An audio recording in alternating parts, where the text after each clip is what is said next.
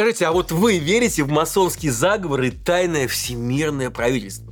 Если да, то ничего удивительного, потому что они существуют.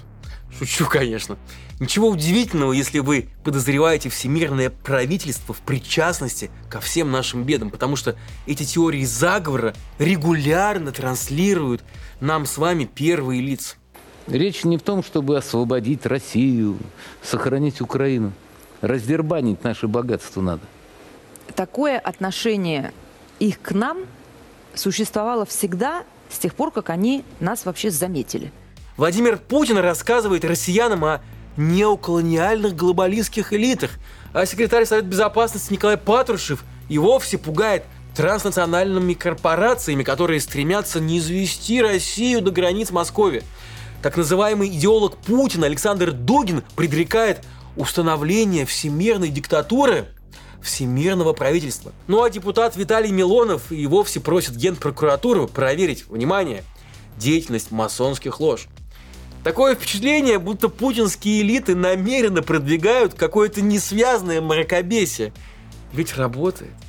По данным ВЦИОМ, почти половина россиян верит в тайное мировое правительство из олигархов, миллиардеров и англосаксов, чья главная цель – это развал России, конечно. Чаще других в ответах мнительных россиян звучат фамилии условных масонов Ротшильдов и Рокфеллеров, конечно. В сегодняшнем разборе мы разберемся, откуда у российского руководства, а вслед за ним и общества, эта странная фиксация на масонах, а также разных там Ротшильдах и Рокфеллерах, которые будто бы сошли к нам с советских плакатов. Правда ли, что все они ориентированы на глобальную экспансию и продвижение целей западной элиты с целью ущемить интересы России?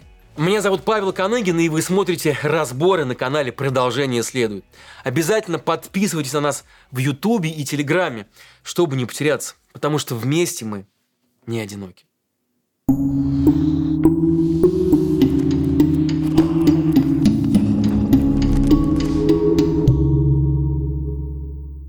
Масоны, какие ассоциации приходят вам на ум? Таинственные аристократы, закутанные в черные мантии, из-под которых видны только кисти рук, в перстнях обязательно с огромными самоцветами? Разочарую вас. Первые масоны были просто-напросто строителями. Вы же слышали, что масонство – это движение вольных каменщиков. Так вот, речь о реальных работягах-каменщиках. Сейчас все расскажу. Итак, Англия, рубеж 17 и 18 веков. После славной революции, да, она так и называлась, славной, там формируются демократические, как сказали бы сейчас, институты, а широкие слои общества получают экономическую свободу. На этой волне наши масоны, то есть, проще говоря, строительные товарищества, крупный, по-нашему говоря, бизнес, объединяются в группы, то есть ложи. В этих ложах они решают профессиональные вопросы, типа порядка оплаты работы, ну или там механизмов урегулирования рабочих конфликтов. Это было необходимо, потому что в то время шло активное строительство монументальных храмов. Стройка могла длиться очень долго, дольше жизни рабочих, и правила были очень нужны. Когда эпоха активного строительства подошла к концу, то общество вольных каменщиков в своей изначальной функции себя изжили. Тогда на их месте стали появляться вот эти самые просветительские общества, и уже вовсе не для работяг, а для мыслителей, любителей философии и мистики. Ну, правда, не пропадать же добру в виде готовой инфраструктуры масонских лож. От средневековых объединений строителей более поздние масоны унаследовали символы, например, главную эмблему с циркулем и наугольником. Уже к 1717 году 4 масонских сообщества объединяются в Великую ложу Англии. С оглядкой на нее создаются ложи и в других странах – французская, германская, российская и другие. Тут важно подчеркнуть, ложи изначально формируются и по сей день организованы как национальные, а не наднациональные. И от своих последователей они требуют патриотизма. От рыцарских орденов, не скрывая того, масоны перенимают принцип братства и стремление к познанию. Но не будем забывать, что Ордены госпитальеров и тамплиеров создавались для завоеваний, были неподвластны светским правителям и контролировали колоссальные капиталы и земли, промышляли ростовщичеством. Все те же грехи по инерции приписывают и масонам, и сверхконцентрацию богатства, и параллельные государства и институты, и хаотизацию мировой политики в своих интересах. Вам это ничего не напоминает? Нет ощущения, что все это как нельзя лучше описывают именно российскую коррумпированную верхушку. Конечно, это совсем не про масонов. Масоны своей целью провозглашали прогресс и просвещение, а политические и религиозные дебаты, которые могли расколоть братство, масоны, напротив, запрещали. При этом ложи не препятствовали политической деятельности своих членов, в личном, разумеется, качестве. Так что масоны могли участвовать и во французской революции, кстати, делали это, как, например, граф де Мирабо, а также Жан-Поль Марат или Жильбер Лафайет, и в провозглашении независимости США, как, например, Бенджамин Франклин, Джордж Вашингтон и Томас Джефферсон. Они заседали также и в различных органах власти, от Временного правительства России, как Александр Керенский, до современного национального собрания Франции. Немало их было и есть и среди американского истеблишмента, как я уже и сказал. Но неверно было бы думать, что масонство есть только в странах золотого миллиарда. Оно распространено и в исламском мире, и в Азии, и в Латинской Америке. Например, масонами были такие противоположные по своим взглядам чилийские лидеры, как, например, социалист Сальвадор Альенде и военный диктатор Аугусто Пиночет. А сегодня принадлежность к ордену приписывают и Фетхуллаху Гюлену, главному политическому оппоненту всесильного президента Турции Эрдогана. Масонство не продвигает какой-либо единой повестки, да и в самом движении отсутствует вертикаль власти. Нет подтверждений и тому, что современные масонские объединения ворочают значительными капиталами и влияют на политику. Например, глава Великой Ложи России Андрей Богданов, чтобы финансировать благотворительность, продает опять собственные засолки. И не может убедить даже вакцинироваться, даже братьев по ложе. Конечно, кто-то возразит, настоящие рычаги у других масонов, таких как Ротшильды или Рокфеллера. Что ж, Ротшильды и правда являются самой известной банковской династией в Европе.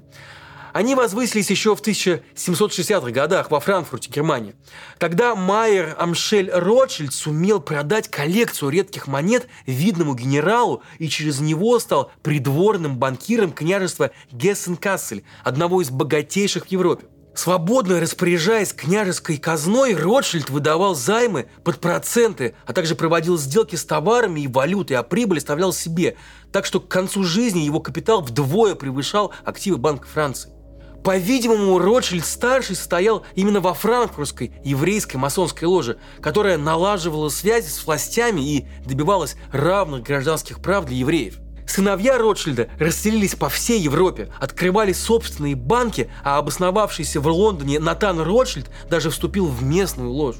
Дела Ротшильда вели по отдельности, но поддерживали связь, чтобы первыми узнавать о новостях. Все тот же Натан Ротшильд сделал состояние на поражении Наполеона при Ватерлоо. Банкир отправил свое доверенное лицо наблюдать за сражением и после получения от него известий распродал свои ценные бумаги, как если бы победа осталась за Наполеоном. А когда другие последовали его примеру, то он скупил их облигации за бесценок. Именно после этой истории за Ротшильдами и закрепилась слава своих корыстных интриганов, которые зарабатывают обманом. И здесь, конечно, снова повеяло чем-то очень знакомым. Уж не пытаются ли российские чиновники, пугающие нас всеми этими Ротшильдами, перевести стрелки? Ну а что там насчет Рокфеллеров? В конце 1850-х годов в США обнаружили нефть, и Джон Рокфеллер вместе с химиком Самуэлем Эндрюсом занялся торговлей керосином. Однако на время гражданской войны разведка месторождений прервалась, и Рокфеллер поддался в госзаказы по продовольственному снабжению. Интересно, Евгений Пригожин не метил ли в Рокфеллера? С окончанием войны окрепший на госзаказах Рокфеллер с партнерами зарегистрировал Standard Oil и принялся поглощать конкурентов. А если те сопротивлялись, то скупал все цистерны, чтобы застопорить им доставку, или вступал в сговор с железнодорожниками, которые назначали тем непомерные тарифы. Это было еще до антимонопольных законов, и у Standard Oil оказалось 95% всей нефтедобычи Америки. Компания стала крупнейшей в мире, а сам Рокфеллер – первым долларовым миллиардером. При этом нет никаких подтверждений, что он действительно принадлежал к какой-либо масонской ложе. И тем не менее, его фамилия до сих пор ассоциируется с хищническим обогащением и тайным контролем над разветвленным капиталом. И вот опять эти знакомые нотки, правда, сказано как будто про ближний круг Путина. Короче, похоже, и Рокфеллеры кремлевским чиновникам нужны для одного, чтобы обелить себя на фоне кого-то еще более беспринципного. Но разве все эти масоны, Ротшильды там и Рокфеллеры, не поросли уже быльем за все эти века? Неужели они все еще в деле? Ну, тут на помощь нашим пропагандистам как раз и приходит Бильдербергский клуб, основанный в 1954 году. Это реально существующий неофициальный форум европейских и американских элит, которые собираются для обсуждения мировой повестки и сближения позиций. Как говорят, в 90-е на полях этого клуба договорились о переходе к валютному союзу ЕС, но вот предотвратить недавний Брексит членам почему-то не удалось. Несмотря на весьма ограниченную эффективность, этот форум окрестили тайным мировым правительством. Ну, отчасти это произошло потому, что многих его членов записали в масоны. Списки их были растиражированы в СМИ. И, например, в них оказались потомки двух упомянутых основателей династий – сионист Эдмон де Ротшильд и банкир-глобалист Дэвид Рокфеллер. Конечно, проверить их принадлежность к масонству невозможно, ведь организация всегда была тайной. Однако и на этом, в том числе основании, оба этих клана и выставляются как враждебные нашей стране. При этом, если мы погуглим эти фамилии, хотя бы даже самым поверхностным образом, то увидим, что антагонизм к Ротшильдам и Рокфеллерам исторически показной для нашей страны. С Дэвидом Рокфеллером встречались еще советские лидеры – Хрущев, Косыгин и Горбачев. А Ротшильды торговали золотом с Госбанком СССР, а BP Russian Investment Limited, контроль над которой приписывают Ротшильдам, до сих пор остается акционером Роснефти с долей почти 20%. Натаниэль Ротшильд был председателем наблюдательного совета UC Rusal, и именно его инвестиционный банк в 2018 году наняла российская компания EN+, для продажи доли Олега Дерипаски и выхода из-под санкций США. Что же касается «Газпрома», то до войны 16% его капитала приходилось на зарубежные депозитарные расписки. Это такие финансовые инструменты, которые подтверждают как бы право собственников на акции, а правом этим до августа прошлого года обладал никто иной, как рокфеллеровский The Bank of New York Mellon. Это только вершина айсберга. Реальное же влияние Ротшильдов и Рокфеллеров оценить очень сложно. Их капитал распылен между множеством компаний, и только эпизодические новости, например, о приватизации холдинга Ротшильд & Co., доказывают, что династии по-прежнему владеют миллиардами. Так если российские олигархи и власть ведут дела с этим самым мировым закулисьем, то, может быть, и нет никакого закулисья. Но почему они тогда не могут придумать ничего более вразумительного, чтобы нас пугать? Все дело в том, что, похоже, никакой цельной картины у нашего руководства и его пропагандистов просто нет. Они просто подставляют в свои страшилки любое словосочетание из перечня. Глобалистские элиты, транснациональные корпорации, масонские ложи, западные кураторы и, конечно, коварные англосаксы. Это всего лишь удобная конструкция, чтобы при случае подчеркнуть, что мы воюем со всем антироссийским миром, и снять с себя ответственность за неэффективность российской системы. Чтобы никто не сравнивал наши успехи с Google или Apple, иначе станет просто очевидно, что Россия потеряла 20 с лишним лет. Николай Патрушев обвиняет эти корпорации в социальном контроле и сборе данных, как будто его родная ФСБ делает не то же самое. Что мне напоминают высказывания того же Патрушева? Вы не поверите, эта публика десятилетиями пересказывает империализм как высшая стадия капитализма, авторство Ленина. У Ленина тоже есть про концентрацию производства на примере Standard Oil Рокфеллера, про финансовую олигархию банков, про раздел мира между Рокфеллерами и Ротшильдами. Ну и поражает здесь даже не вторичность и устарелость этого дискурса, а скорее то, что российские спикеры сами, похоже, в него верят. Вряд ли, конечно, нынешняя верхушка в свои молодые годы, в 60-е и 70-е, всерьез относилась к марксизму-ленинизму. Но, как мы знаем, промывание мозгов не проходит даром. И вот тезисы советских вождей уже перекочевали в их нынешнюю пенсионерскую и повседневную речь. Читаем, например, у Ленина. «Для империализма существенно соревнование нескольких крупных держав в стремлении к гегемонии, то есть к захвату земель, для ослабления противника и подрыва его гегемонии». Конец цитаты. Поразительно, правда? Ведь именно так Путин и думает об Украине. Не как о полноценном государстве, а как о пограничье между зонами влияния, которые Запад хотел отодрать от России, чтобы ее ослабить. Сомневаетесь, что элиты сами во все это верят? Мои коллеги из важных историй составили целую подборку мифов, курсирующих по ФСБ, и во многом с подачи ее бывшего директора Николая Патрушева. Там за чистую монету принимают высказывания бывшего госсекретаря США Мадлен Олбрайт о том, что Дальний Восток и Сибирь не принадлежат России, хотя его распространил этот слух на форумах об антироссийском заговоре генерал-майор ФСО Борис Ратников после того, как «Только не падайте», он провел сеанс подключения к подсознанию Олбрайта.